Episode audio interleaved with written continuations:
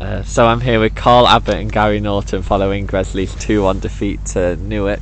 Um, so Abbo, uh, a bit of a frustrating one. There was some positive aspects, definitely. What did you make of it?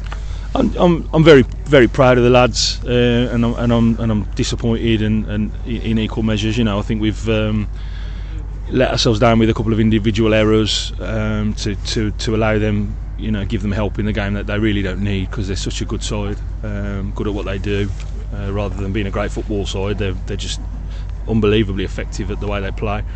Uh, we had a game plan to um, not be particularly open in the first half to um, get the ball behind them and turn them around and keep them off us. And uh, you know we've done the polar opposite to uh, to give them a goal. And uh, whereas the plan was to get in at nil nil, you know, or, or, or maybe snatch something. Uh, we've gone in a goal down. You know, we've watched them a lot. We had a game plan. They get a bit leggy in the second half, and they're not quite as intense, intensive. Um, and we were always going to open up in the second half, and that's what we did. And we were the better side in the second half, and, and, and got ourselves back in the game. Um, and then another bad decision, really, to, to give a free kick away in an awful area. Um, and that's you know you see that ball put down there for that free kick. It's you know that's you know that unless the delivery is bad, that's a goal, and uh, you know so it turned out to be. So a real gut wrencher for us. But I think uh, people I read people saying that you know this will test our credentials, and um, yeah, it did. And I think that we've proven our credentials, even in losing the game. I think we've proven our credentials that uh, we're not a flash in the pan, and uh, we're a we're a really really good side in this division this year. Um, but we've come up probably against a side that uh, will will will probably win the division, in my opinion. So. Yeah, you sort of said it there. A, what were the positives? But B, how much of a statement is that? You know, battling with one of the best sides in the division.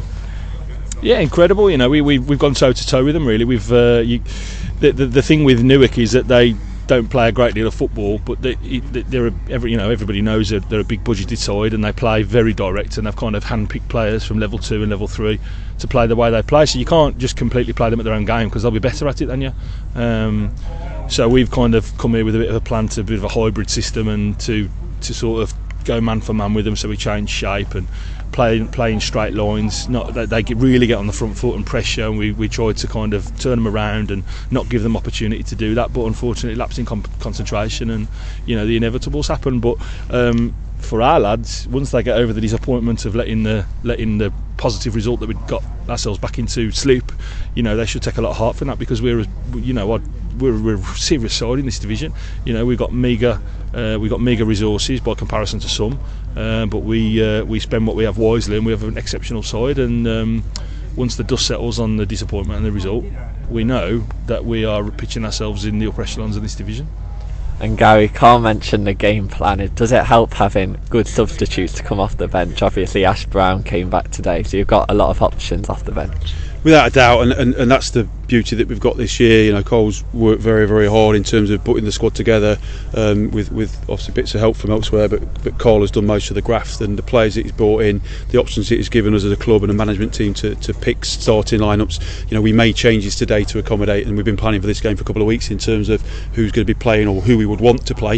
Of course, Danny Holmes being injured didn't help because this would have been a game that Danny would have revelled in. But um, but it, it, the options that we do have within the squad to start in the ways that we've started to bring off the bench to stick with somebody out because it's the tactics that we want to play today is fantastic.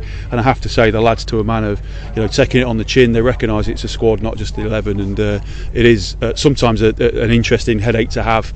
Um, but in fairness, the lads they're invested in the squad, and you know it's it's really difficult tonight. You know we rode our luck in the first half without a doubt, and um, you know, in the second half we couldn't have been prouder for the performance and the support that we got and the numbers that came away to Newark on a Tuesday night yeah. midweek. Um, you know, I've not heard away chance at a Gresley game for a long, long time, and hopefully they'll be disappointed. Um, but we're still with us and, and they can see what we're trying to do. And uh, as, as Cole, we wipe our, we wipe our noses and uh, we get up from that one and we prepare for what's going to be a, a historic game for us on, on Saturday to start of the 30th anniversary Vase campaign, um, remembering the, the good times. But it's a great opportunity for us, having had the game switched now, to get over that disappointment and uh, hopefully get the crowd behind us again.